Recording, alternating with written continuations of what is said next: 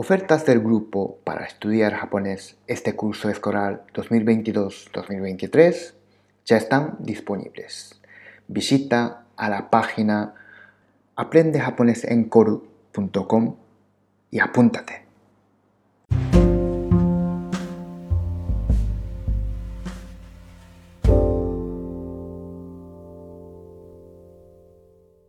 For those students, there is a quiz from this episode on my blog. Visit my blog to improve your Japanese. Para aquellos estudiantes, hay unas preguntas de este episodio en mi blog. Visita mi blog para mejorar tu japonés. おはよう。こんにちは。こんばんは。今日もこのポッドキャストを聞いてくれてありがとう。今日は9月28日水曜日。今午後3時35分です。今日は曇り時々雨。